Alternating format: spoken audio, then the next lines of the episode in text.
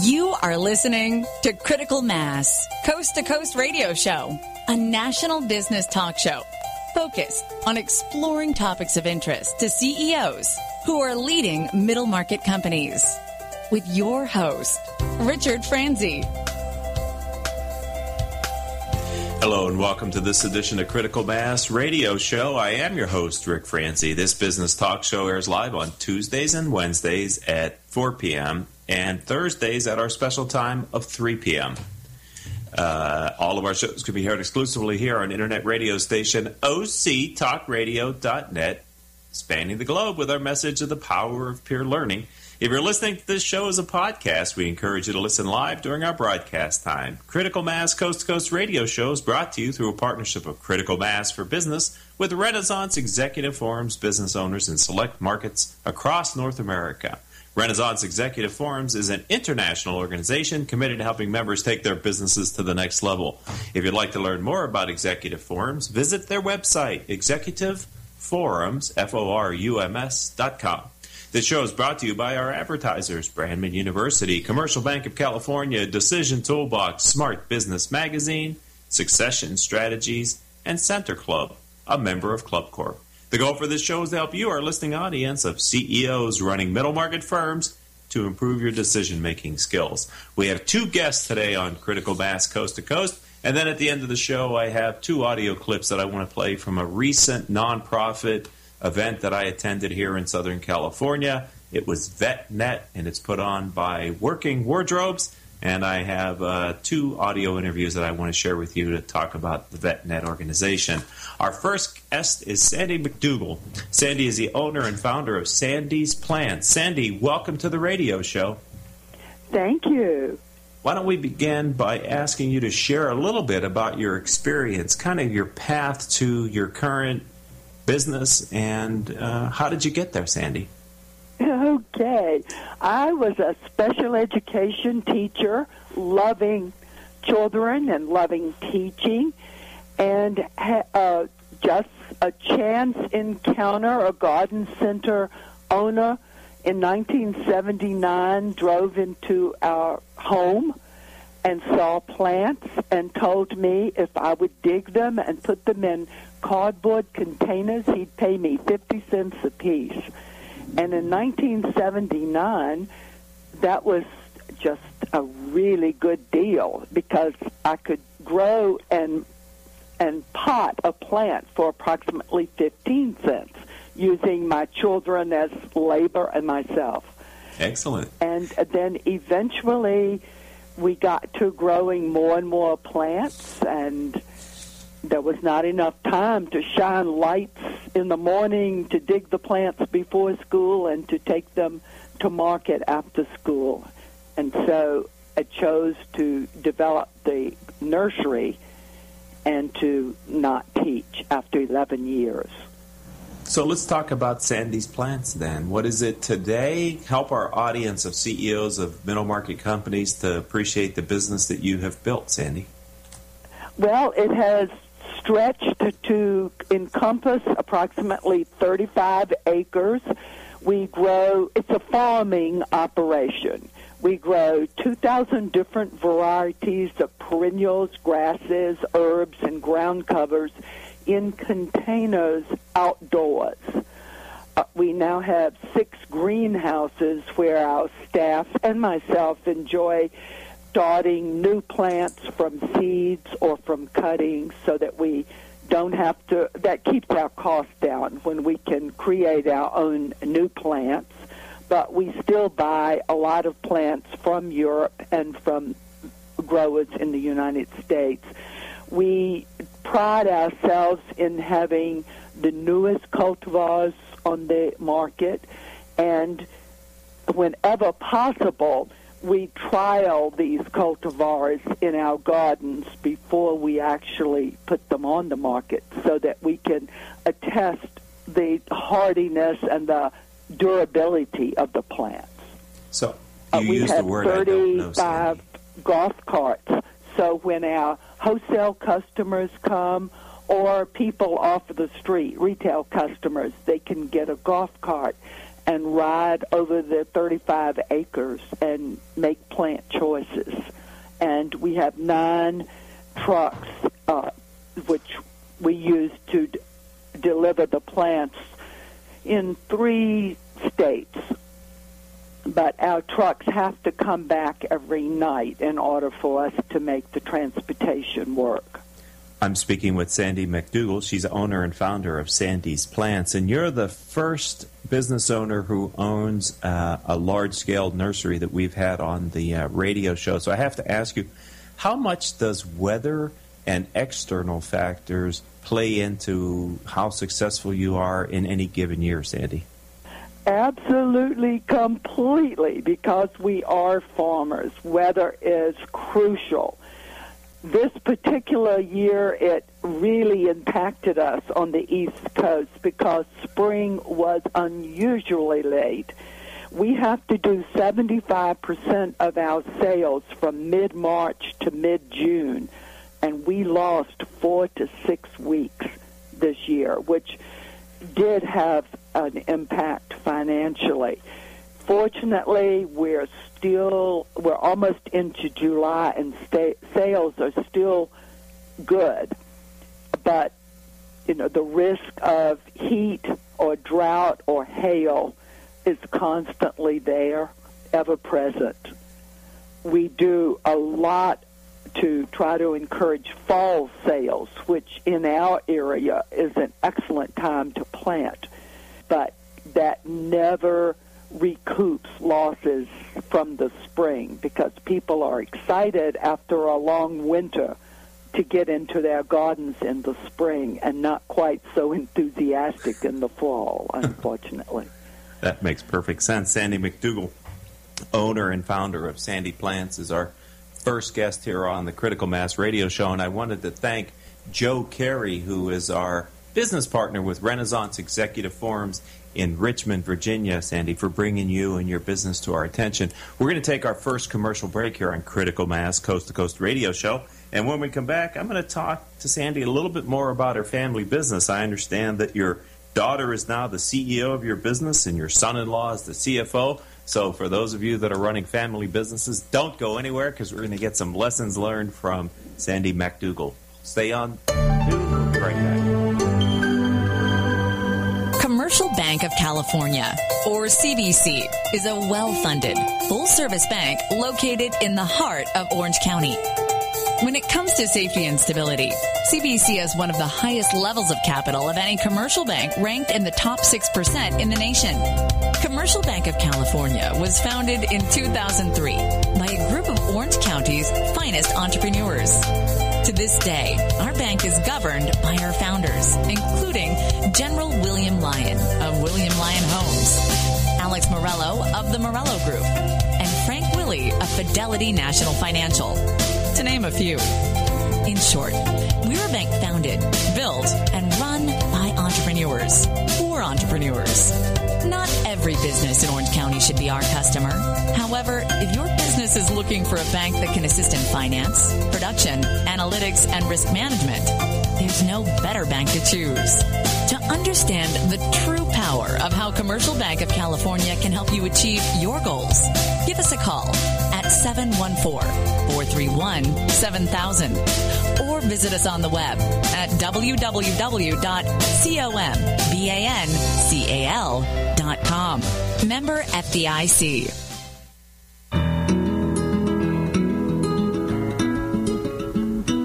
Can we talk about your family business? You know, that thing you put your whole life's blood, sweat, and tears into? Well, what happens when you retire or try and pass that business on to your children? At Succession Strategies, we can help you find the answers. We'll guide you through the unsettling process of protecting your family legacy and successfully passing your business on to the next generation, safely and securely, ensuring that it'll both survive and thrive for generations to come. So ask yourself just one question Can I really afford to wait? Take the first step. Take our complimentary self assessment at successionstrategies.com or call us at 714 560 9022 to set up a free consultation at your convenience.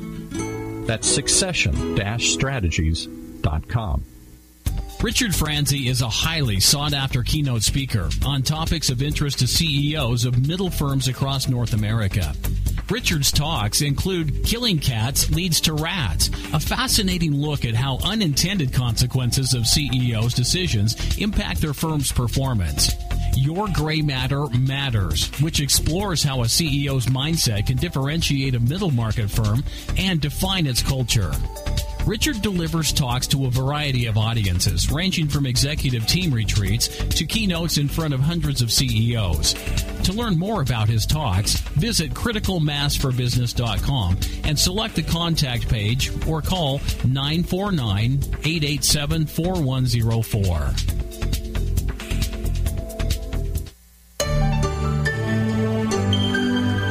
Welcome back to this edition of Critical Mass Coast to Coast Radio Show. Our radio show is brought to you in a partnership between Critical Mass for Business and our partners and friends at Renaissance Executive Forums. Today's show, our both guests are brought to you by Joe Carey, who is the Renaissance Executive Forum's partner in the greater Richmond area. Our first guest is Sandy MacDougall. Sandy, uh, let's talk a little bit about what it's like now to have built a business that's large enough to be able to employ your family, but also uh, having your family in it. Can you give us a sense for what it's like to be the leader of a family business where your children are so prominent in the business? It is a good feeling. They, my daughter was determined that she would not come into the business, but ended up changing her major the last year to get a degree in Hort.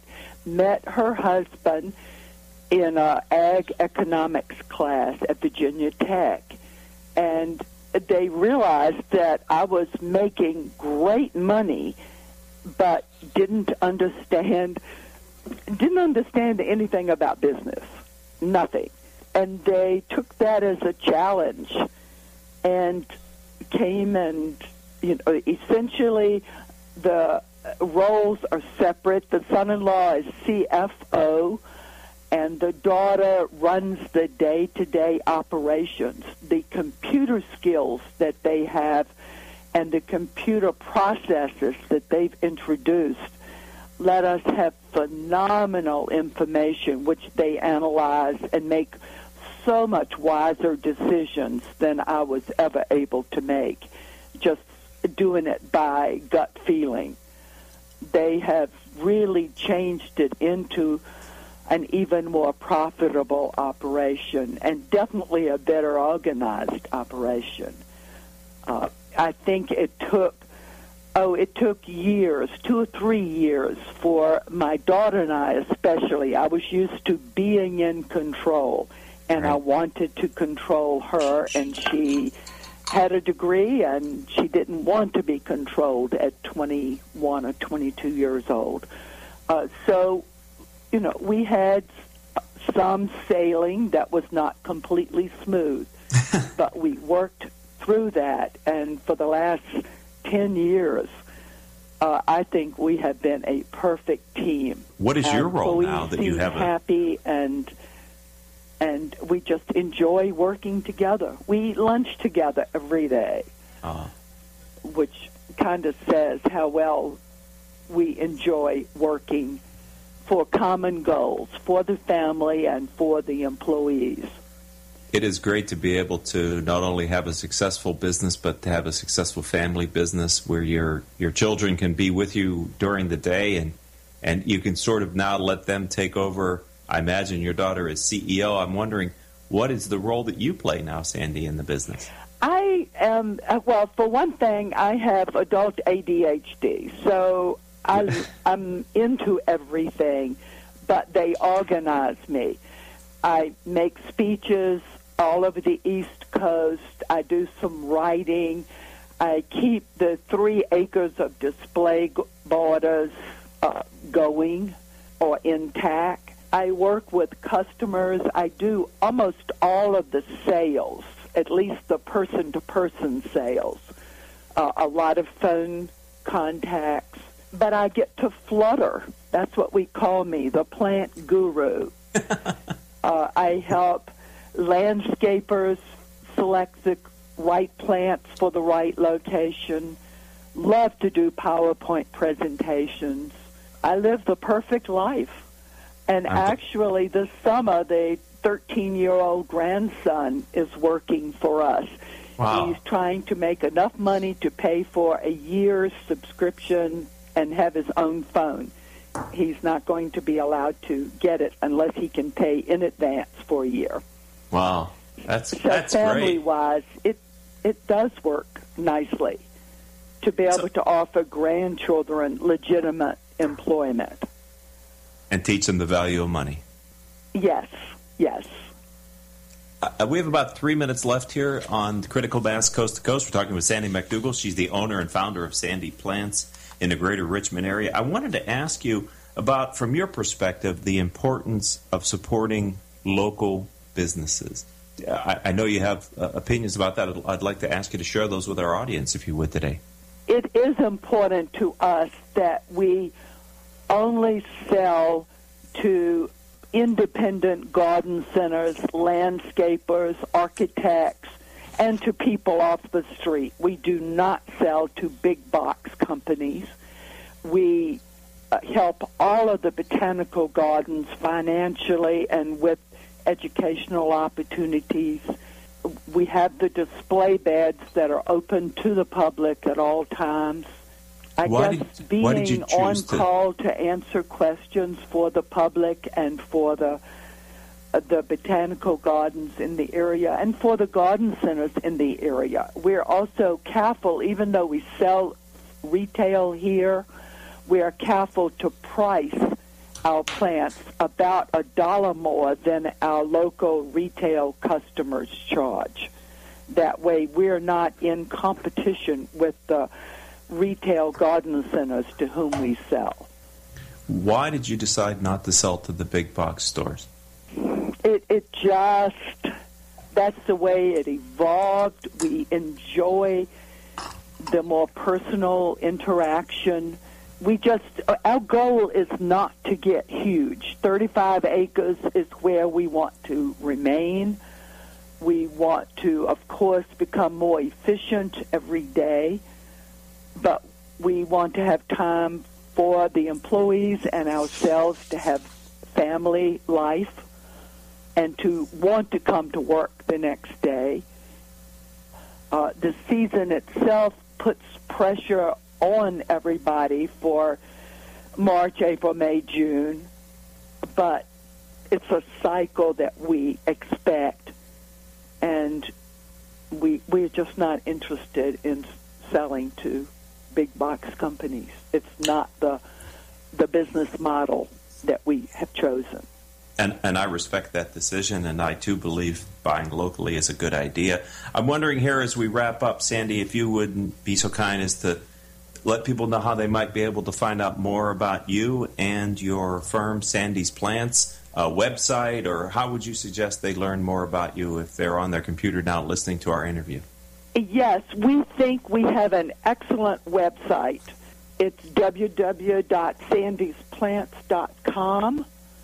Uh, very simple. We have approximately 2,000 cultivars and pictures on the website with the cultural information. But most important on that website is a section on the front page called Find the Right Plant. And you go to advanced search, and any homeowner or anyone who's trying to find a plant to meet a specific need, as in sun, shade, wet, dry, butterfly attractors, whatever the conditions, you can check those options and get a consolidated list. We do not ship plants by mail except for the stepables, and we do ship stepables by FedEx all over the the east. Uh, but other than that, our deliveries are made in our own trucks, or people come to the nursery to pick up. You know, I'm on your But- website as you were uh, describing it, and it just so happens my wife and I are looking to redo our garden to attract butterflies, and I've gotten value already in five minutes on your site with the wide selection of plants that your site's recommending that we consider here in Southern California. So, Sandy, I can't thank you enough for uh, the business that you've created, the story that you've told, the website that you have. I, I think it's fascinating, and I want to thank Joe Carey again for bringing you to our show's attention, and thank you for being so kind and gracious with your time today. I have completely enjoyed it. Thank you for inviting me. Our pleasure. Thank you, Sandy McDougall of Sandy Plants. Have a great day. And ladies and gentlemen, we're going to take our second commercial break here on Critical Mass Coast to Coast Radio Show. And then another Sandra will be on the show, Sandra Leibowitz. She is the managing partner of Sustainable Design Consulting LLC. And we'll be right back after these words from our sponsors. When it comes to pioneers in their respective industries, we all know the Apples, Starbucks, and Trader Joe's of the world. In the realm of recruiting, Decision Toolbox is the industry's best kept secret. With 90% of their business from referrals and repeat customers. For over 20 years, Decision Toolbox's U.S. based team of recruiters, sourcers, professional writers, quality personnel, and tech support has perfected a Six Sigma approach to talent management. No matter the size of the project, Decision Toolbox delivers incredible results. A cost per hire less than half of what contingency firms charge. With the winning candidate presented in an average of 14 days. All with a 12 month candidate warranty. With results like that, Decision Toolbox won't be a secret for long. Visit us at www.dtoolbox.com for more information. If you are an Orange County CEO or a business owner, this message is for you. Do you ever feel isolated with no place to turn for advice or feedback? Who holds you accountable to your commitments in your company? Where do you find the right resources to help you and your company grow? If you have had these questions, then Critical Mass for Business might be the answer for you. Critical Mass for Business is committed to helping you make better decisions through the power of peer learning. These are groups of peers who are running businesses just like you. CEO Peer Groups provides a great sounding board to test fresh ideas and new concepts, review your strategic plans and tactical goals, and present issues and opportunities for a critical discussion. The result is improved strategy, accountability, and improved business results. If you are interested in learning more, go to www.criticalmassforbusiness.com and learn about our CEO Peer Groups. CEO Peer Groups is a registered trademark of Critical Mass for Business.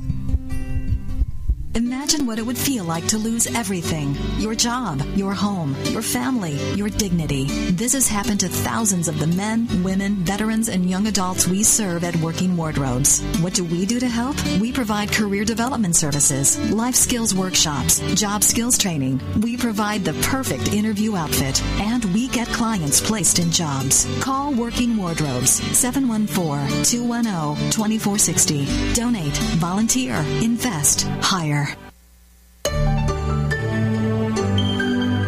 Welcome back to this edition of Critical Mass Coast to Coast Radio Show. I am your host, Rick Franzi, and Sandra Leibowitz, managing partner at Sustainable Design and Consulting, is our second guest here on the program. I'd like to thank Joe Carey of Renaissance Executive Forums for bringing Sandra to our attention. I'd also like to thank those of you that listen to our radio show as a podcast. Over the past 30 days, you've downloaded over 13,000 copies of the show, and for that, we're truly thankful. All right, Sandra, welcome to Critical Mass Coast to Coast Radio Show. Thanks very much, Rick. Happy to be here. Let's talk a little bit about you and then we'll talk about your firm. So, what is your professional background? How did you get to be the managing partner at Sustainable Design and Consulting? Right. Well, I started down what in my world is actually kind of a traditional path, which is to go to architecture school. And first I did an undergraduate, and that was followed by a graduate degree. But in between those two degrees, I sort of realized that I was an environmentalist at heart and was trying to make a connection between that and what I was studying. And I had kind of an aha moment of my own uh, back then as far as how buildings could help the environment. And so I basically decided that I was going to pursue an environmental career, but it was going to be one called green architecture. So I then proceeded on to graduate school, at, actually on your coast at the University of Oregon, and focused entirely on what you could call sustainable architecture, green architecture, etc. So that then translated into job opportunities that I got in the Washington, D.C. area, both with architecture firms and consulting firms, where I was the person focusing on green building research, green building standards, recommendations, and that sort of thing. And then I was able to start sustainable design consulting in 2002.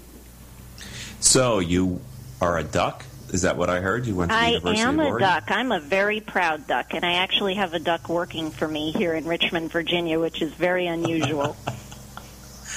I, I was going to make a joke that going to Oregon to learn green engineering is the perfect place to go since Oregon is Mhm. so green. right. Well, it's you know it's an environmental ethic to some extent within the profession. So then, in terms of myself, you know, I really um, have had a passion for green building education and green build and and just ba- basically greening everything I could get my hands on. And you know, the kinds of people that I've attracted to my firm over the years, it's now been close to 12 years, but the, those people are really differentiated by their passion, but also by their depth of practical experience. I have architects with 20 plus years experience. I have people working um, who have been doing design, including sustainable design, on the architecture side. Um, for many years, and they're also highly credentialed, and that that combination, I think, really kind of sets us apart in terms of people knowing that they can trust the advice that we give. You know, I think that's really powerful, Sandra. We look for these teachable moments here on Critical Mass Coast to Coast Radio Show, and I think you just gave us one because if I understand what you said correctly, is that your mission of being focused on green actually has attracted employees who share your passion for that for That's that purpose. absolutely correct. And, and there's an author by the name of Simon Sinek who wrote a book on Start with Your Why, which is to talk mm. about why you do it, not what you do, and how that attracts not only customers but also employees. And you're a living example of that. Oh well, great! I'm happy to be one. Good. So let I know you focus on creating sustainable construction. Can, can you define in, in kind of today's terms what is green building design and construction? Sure. Well, think of it in terms of performance. Uh, any product needs to perform well, and a building, whether it be large or small or anywhere in between, needs to perform. So you're looking at a green building as one that performs well both for the environment as well as for its occupants, which are usually humans.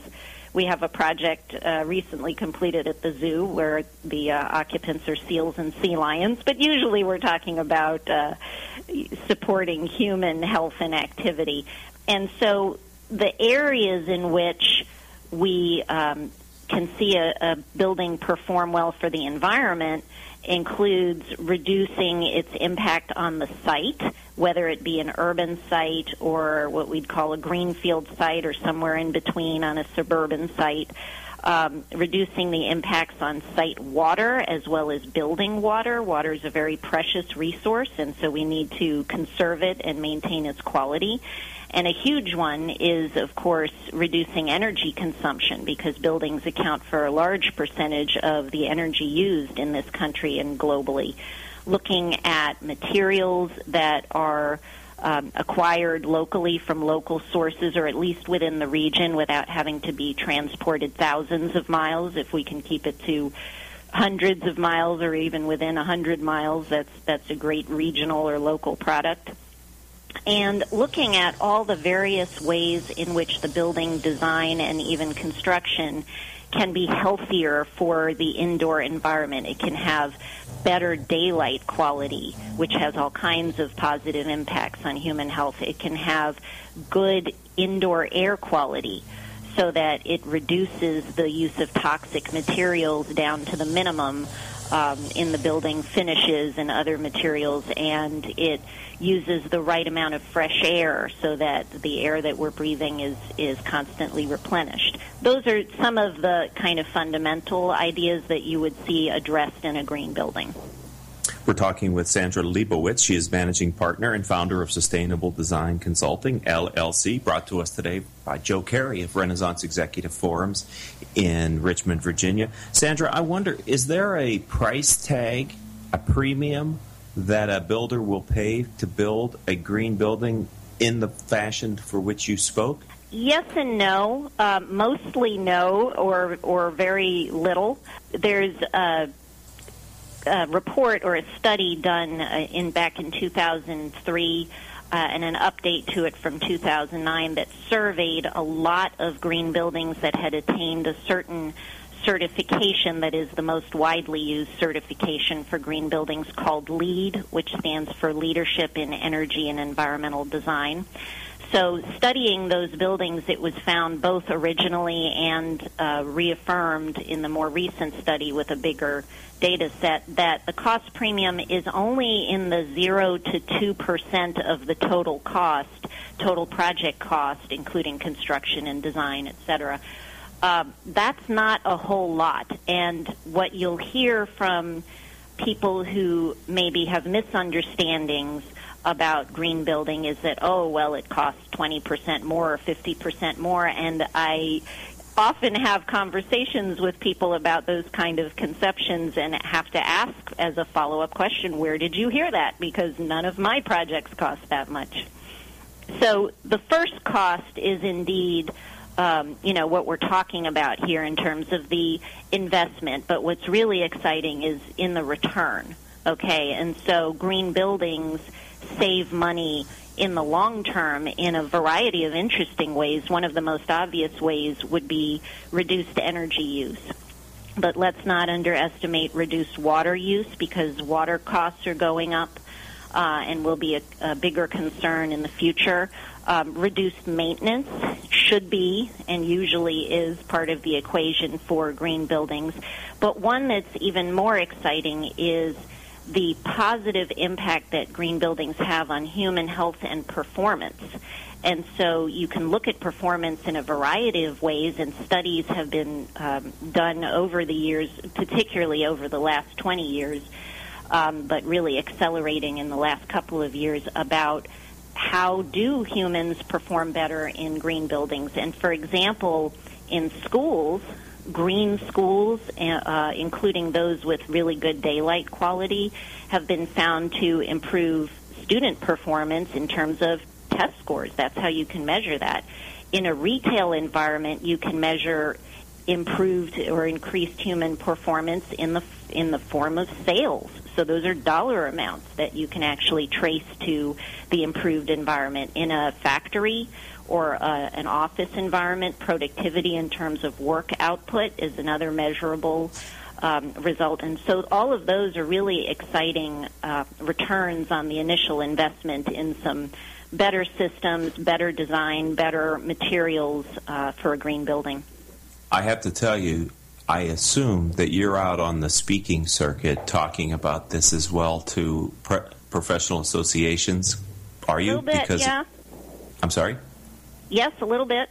Okay, because I was going to say, if you're not, you need to be because you're very articulate and compelling in how you present the case. I had no idea it well, was such a you. small price premium uh, to to build a building to LEED specifications and as as green and uh, kind of environmentally friendly as you've talked about. We're gonna right. we're gonna take our next commercial break here on Critical Mass Radio Show, our Coast to Coast edition, which is in partnership with Renaissance Executive Forums. We're talking with Sandra Leibowitz. She's managing partner, managing principal, excuse me, at Sustainable Design and Consulting. After this break, we're going to come back and I want to talk, if I could, a little bit about how this is moving into home building. I know you do uh, commercial, industrial, but I, I'd like to get your experience for our uh, CEOs of middle market companies about what you're seeing of, as far as green design moving into more residential areas as well. So stay tuned, ladies and gentlemen. We'll be right back after these words from our commercial sponsors.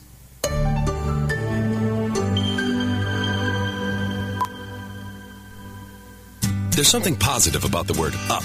When things are looking good, they're looking up. When someone's down, you cheer them up. So how do you move up? Well, when it comes to getting your bachelor's or master's degree, there's one university that stacks up. Brandman University. Brandman is ranked by U.S. News and World Report as one of the nation's top 10 universities for online bachelor's programs. Brandman's online graduate programs in business and education also receive top honors. So look us up at brandman.edu. Brandman University. Move up. Smart Business Network is a business to business multimedia company providing insight, advice, and strategy for C level executives of fast growth, middle market, and large companies. As one of the nation's largest publishers of local management journals, under the Smart Business name, Smart Business Network publishes 19 regional print editions, presents dozens of large and small scale business conferences and award programs, and produces a vibrant interactive digital media presence. For more information, visit us at www.sbnonline.com. Richard Franzi is a highly sought after keynote speaker on topics of interest to CEOs of middle firms across North America. Richard's talks include Killing Cats Leads to Rats, a fascinating look at how unintended consequences of CEOs' decisions impact their firm's performance. Your Gray Matter Matters, which explores how a CEO's mindset can differentiate a middle market firm and define its culture. Richard delivers talks to a variety of audiences, ranging from executive team retreats to keynotes in front of hundreds of CEOs. To learn more about his talks, visit criticalmassforbusiness.com and select the contact page or call 949 887 4104.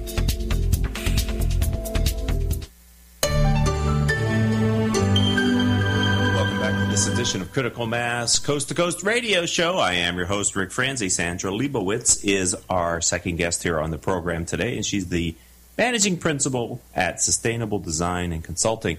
Uh, I'd like to let you know that 98% of our audience are CEOs and business owners who listen to learn from the experiences of our guests.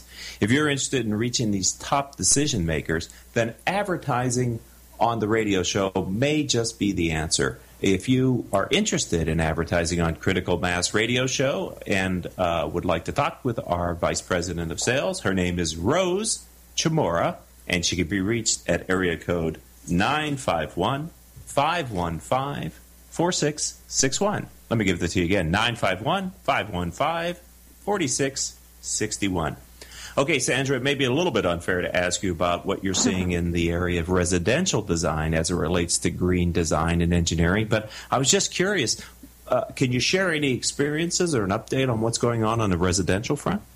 Sure. Oh, there's lots going on. And let me also say that while my company primarily consults on what I would call commercial scale buildings, and that's where that kind of zero to two percent um, cost premium figure comes from, is from that scale of buildings. That includes multifamily residential, which can be anything from dorms to uh, senior housing, um, condos, apartments, etc. So that's one aspect of housing, and of course, single-family homes are another aspect.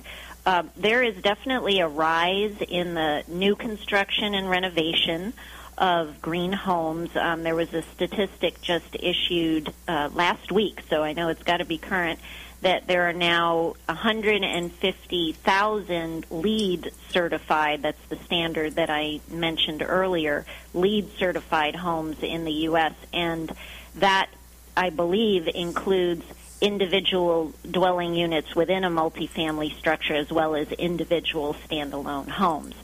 So there are many ways, actually, many paths for a home, especially new construction, a little bit easier than for renovation, um, to attain a level of green certification simply because there are dozens throughout the country of of region specific regional um, green building programs.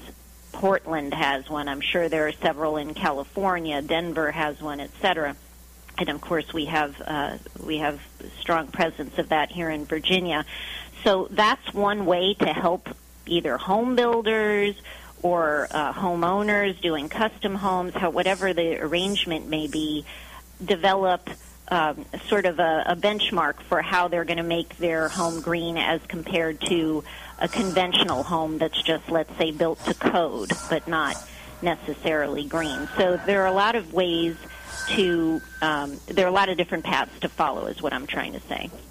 Yeah and the reason why i asked you that sandra was that the um, the benefits of LEED designed commercial industrial buildings uh, uh, kind of felt so overwhelming. I thought well why can't we get those benefits in our home especially for you know families raising children etc mm-hmm. if the, if it's good for the worker it must be great for the family as well to have kind of that thoughtful design put into your homes as well. So I'm absolutely. I'm glad. Mm-hmm, absolutely, and I myself live in a hundred and eleven year old uh, historic row house here in Richmond, Virginia, that I did uh, get certified by our local program, Earthcraft Virginia, get it certified as a green renovation of a home. Uh, so certainly there are ways you can do that. But even if we leave aside the entire subject of certifications and rating systems and standards, there are simple things you can do as a homeowner or a home builder. You can use Energy Star labeled appliances, saving both energy and water.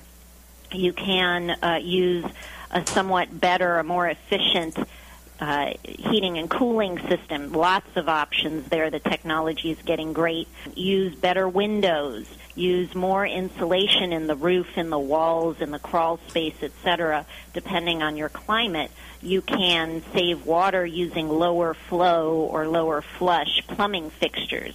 Uh, I know that's a very big issue in California, as yes. it should be. So those are some ways that anyone can make green improvements either to their existing home or to a home they're planning to build. Using native landscaping is another idea because it's not all about the building. It's certainly important to consider the site and how runoff may remain on the site uh, instead of running off into the, the sewer system.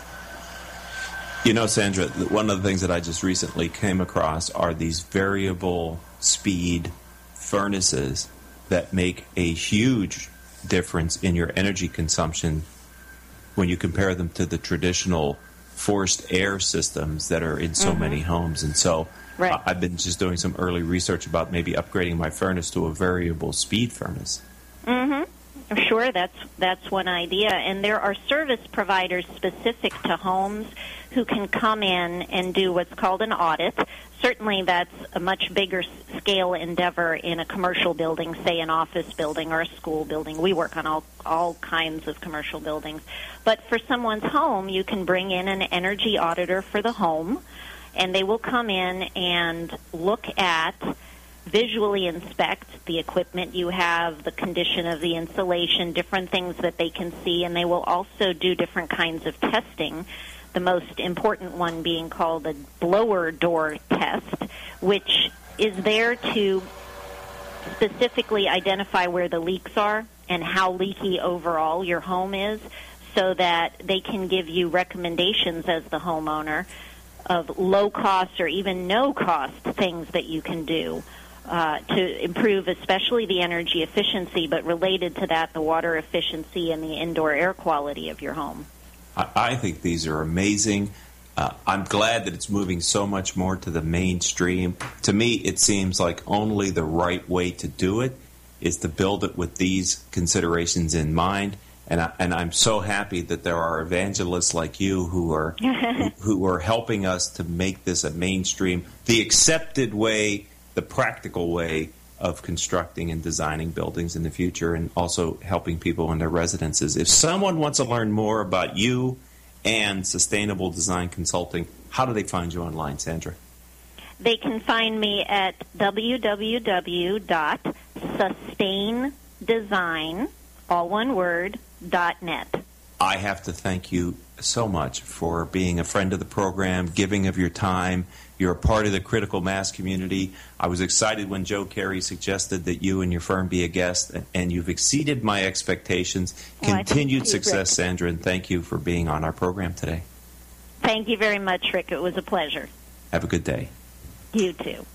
All right, ladies and gentlemen, I just wanted to spend a few minutes here at the end of this version of the Critical Mass radio show series today, sharing with you an experience that I had over the weekend. I was invited by Jerri Rosen, who is the executive director of Working Wardrobes, when she was in our studio earlier this year to attend one of their fundraising events, which is which was last weekend. Excuse me. It was for the part of the Working Wardrobes organization by the name of VetNet. And VetNet specifically focuses on bringing the skills of working wardrobes to returning veterans to help them, like Working Wardrobes helps other at risk people, to find a good job. And I was blown away by the reception. It was on the USS Iowa. Uh, a number of dignitaries were there. If you haven't been, if you're in Southern California at the LA Harbor, I would suggest you go to see the USS Iowa. It's an impressive battleship. And I have two interviews that I conducted while I was on the battleship. The first one we're going to hear is with Jerri Rosen, who is the executive director. So let's listen to that short interview, and then I'll be right back. Hi, this is Rick Franzi with Critical Mass Radio Show at the VetNet a night, and I'm talking with Jerri Rosen, CEO Working Wardrobes, and a happy, happy woman tonight, Rick. Why is that, Jerri? Well, we've got nearly 500 people who are coming on board the USS Iowa here to have a great time and to raise a lot of money for our VetNet program. How could I not be happy? So tell me a little bit about the VetNet program for our audience. Well, we call VetNet the safety net for veterans, and it is exactly that. It's an opportunity for us to find our veterans, bring them in, provide assessments, do an individual uh, employment plan, find the trainings and the skill set workshops that are important to them, get them ready, get them suited up, and then get them a job. And that's been the most magnificent work that we've done in a long time. We love it. And this year, we'll serve close to 500 veterans. I wanted to ask you, how did you get started with this division of working wardrobes? Well, we've actually been serving veterans for the past nine years, but we didn't do anything particularly different. Uh, and then, and then I met Harry Humphreys, and Harry is the change agent. And he said, "Jerri, we're not doing enough for veterans." And I said, "Well, okay, let's talk about that." And honestly, in a week and a half, VetNet was born. Wow. And it has been remarkable. We're very, very proud of our relationship with Harry. His wife is chairing the event tonight, so the whole family is involved. Yeah. Well, I appreciate you giving me a few minutes. I know you're very busy this evening. There are quite a lot of people. What a beautiful venue. Thank you, Jerri. Thank you so much for being here, Rick. All right, that is Jerri Rosen. You can just hear the enthusiasm in her voice. She was also uh, a finalist for the Orange County Business Journal's Women in Business Awards in June, so she was selected for her work that she's been doing for quite a while with Working Wardrobes. She mentions Harry Humphreys, and Harry was the brainchild, if you will. Although you'll see, you'll hear in our interview, my interview with him that he kind of is a modest guy, but he uh, he brought the idea, and he is the executive director for the VetNet part of Working Wardrobes. So let's listen to the short interview that I did with Harry Humphreys from the VetNet night. This is Rick Franzi with Critical Mass Radio Show. We're on the USS Battleship Iowa, and I'm here for Working Wardrobe's VetNet Night, and I'm speaking with uh, Vice Admiral Joe Kernan, retired, U.S. Navy. And why are you here tonight at the VetNet activity? Well, uh, about a year and a half ago, uh, Harry Humphreys called me. I actually just retired uh, about five months ago from the Navy. Uh, and since I've gotten out, I kind of committed myself to try and help veterans in some way, shape, or form. So uh, I'm currently employed by uh, SAP National Security Services, but even in that organization, we try to focus on, on helping veterans. And so Harry gave me a call and asked if I'd be interested in, uh, you know, kind of being a part of the advisory board for this program. And then when I looked into it, um, it's a really extraordinary program. And, the reason I say that is because obviously we have an enormous amount of veterans coming out of the, the military, probably uh, you know, probably 200,000 are going to come out over the next couple of years uh, just because of the drawdowns. And so those veterans are going to be needing employment. Uh, and some of those veterans, uh, you know, they're going to need some level of training. And they can't just translate everything that they've learned in the military into the civilian workforce. And so, this this particular uh, working wardrobes and VetNet, VetNet actually does what I think is the most important thing that we can be doing for veterans. Actually, talks to them, teaches them communication skills, teaches them about the civilian workforce, gives them a skill and then finds them a job. And to me, it's everything about getting a job for a veteran so they can uh, so they can assimilate back into society. He can take care of himself, and he can certainly take care of his family. I understand you're a speaker tonight. Simply, briefly, what is your message you're going to be delivering to the audience here tonight? Well, I think you know two messages. Number one, I'm gonna I'm just going to talk about the VetNet program and how I think the model of the VetNet program is, is really exactly what veterans need coming out of the service. Uh, so I'll talk about that and talk about uh, the countless number of volunteers that help the organization to get veterans and help, transi- help transition them into the workforce. Uh, and secondly, I'm also going to honor uh, Harry Humphreys, who's the executive director and the co-founder of VetNet, and uh, so I, he's a teammate. He and I uh, both did plenty of time in the SEAL community, and so it was an honor when his wife called and asked if I'd be willing to come out and talk about Harry, and, and so part of it, part of I'm here to honor him. Well, thank you for your time. Okay, my pleasure. Thank you clearly that was uh, retired Rear Admiral Joseph Kernan. He's he's a former Navy SEAL and quite a decorated uh, military professional who just retired last September and was the keynote speaker for the event and uh, has a long history with with Harry. And so I just wanted to share with you a little bit about what's going on at the VetNet organization. It's a wonderful organization as an outgrowth of what the outstanding work of Working Wardrobes has been over the years. So, to Jerri Rosen, the entire staff, to the public relations professionals that helped guide me through the uh, evening's event, I want to thank everyone for making uh, us feel so comfortable from the Critical Mass Radio Show on the USS Iowa. And uh, again, I hope that you will take a look at VetNet and Working Wardrobes if you're interested in providing support to the organization. I would strongly encourage you to take a look. All right. I'd like to thank our engineer for today, Paul Roberts. Our producer is Crystal Nunley. Exactly. Our social media manager is Melissa Padani. Our marketing strategist is the none other than Asia Celestino. And our VP of Sales is Rose Chamora. For those of you that are listening to us live today, don't miss our final Fridays this month live from Brandman University, where we'll be talking about is there an ROI on ethics in business? Until our next show, this is your host, Rick Franzi, saying I hope that all of your decisions will move your business in a positive direction. You've been listening to Critical Mass Coast to Coast Radio Show, business talk show focused on exploring topics of interest to CEOs who are leading middle market companies with your host, Richard Franzi.